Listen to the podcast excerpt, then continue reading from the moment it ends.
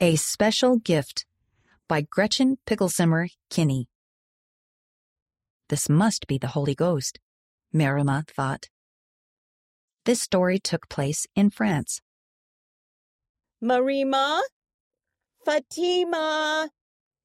The missionaries are here. Mom called. Marima closed her book of scripture stories and ran to the living room. The missionaries had been teaching her family about Jesus Christ.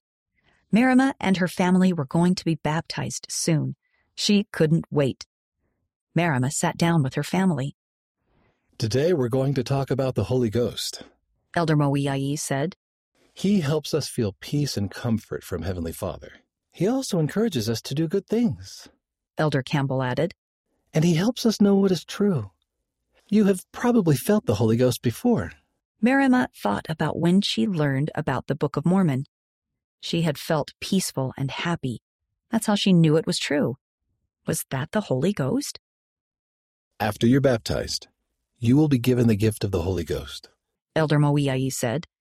That means he can always be with you, to help you and guide you. This week, pay close attention to your thoughts and feelings. Elder Campbell said. Look for times when the Holy Ghost is speaking to you. That night, during family prayer, Marima noticed how she felt inside. She felt calm and peaceful. It was almost like someone was giving her a big hug. This must be the Holy Ghost, she thought. At church on Sunday, Marima listened to a song about Jesus Christ. She felt happy. It made her want to help other people. This must be the Holy Ghost, too, she thought. Before bed, Marima read her book of scripture stories. Her sister Fatima asked for a turn. Marima said no.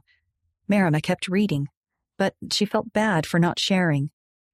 I'm sorry, she told Fatima. Want to read together? Fatima sat by her. They took turns reading. Marima felt warm and happy. This must be the Holy Ghost, she thought. Finally, the day of their baptism came. Marima and her family went to the church building and changed into white clothes. Marima was baptized first. The water was cold, but she was glad to make a covenant with Heavenly Father. Mom wrapped a towel around her. Then she watched Mom, Papa, and Fatima get baptized. Marima changed back into her dry clothes. Now it was time for her to be confirmed. The missionaries placed their hands on Marima's head. We confirm you a member of the Church of Jesus Christ of Latter day Saints, Elder Campbell said, and say unto you, Receive the Holy Ghost. Marima felt warm all over as she listened to the rest of the blessing. After Marima was confirmed, Mom gave her a hug. How do you feel?